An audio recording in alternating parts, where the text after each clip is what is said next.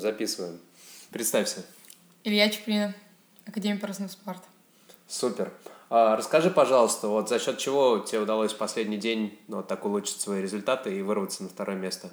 Подул средний ветер, с, с, за счет чего я мог идти с хорошей скоростью и отрываться от соперника. Угу. Расскажи, как в целом оцениваешь вот эту вот регату? Ну, не повезло с ветром в первые дни. Было пройдено мало гонок. Хотелось бы большего ветра, потому что в Европе и в мире будет дуть сильный ветер, при котором ребята маленького веса не смогут показать результат, который у нас сейчас лидирует. Угу.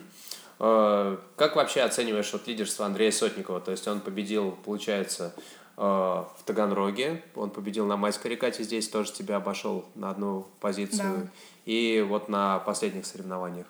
Но на этих всех регатах был очень слабый ветер, в частности, и в Таганроге на втором отборе дул очень слабый ветер, его вес позволяет в эту погоду лидировать, что не позволяет мой вес это делать.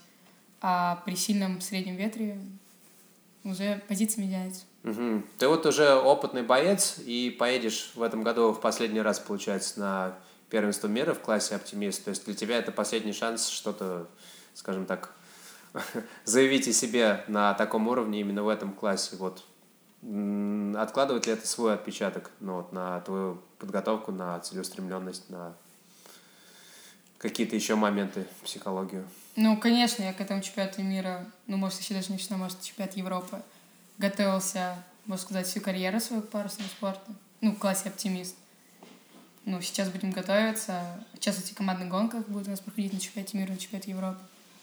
А так уже думаем о следующем классе. Угу. Но не забываем, класс оптимист. Будем стремиться но бы, у тебя... к мечтам и задачам выше. Да, мотивация у тебя еще есть. Но... Да, да, да, безусловно.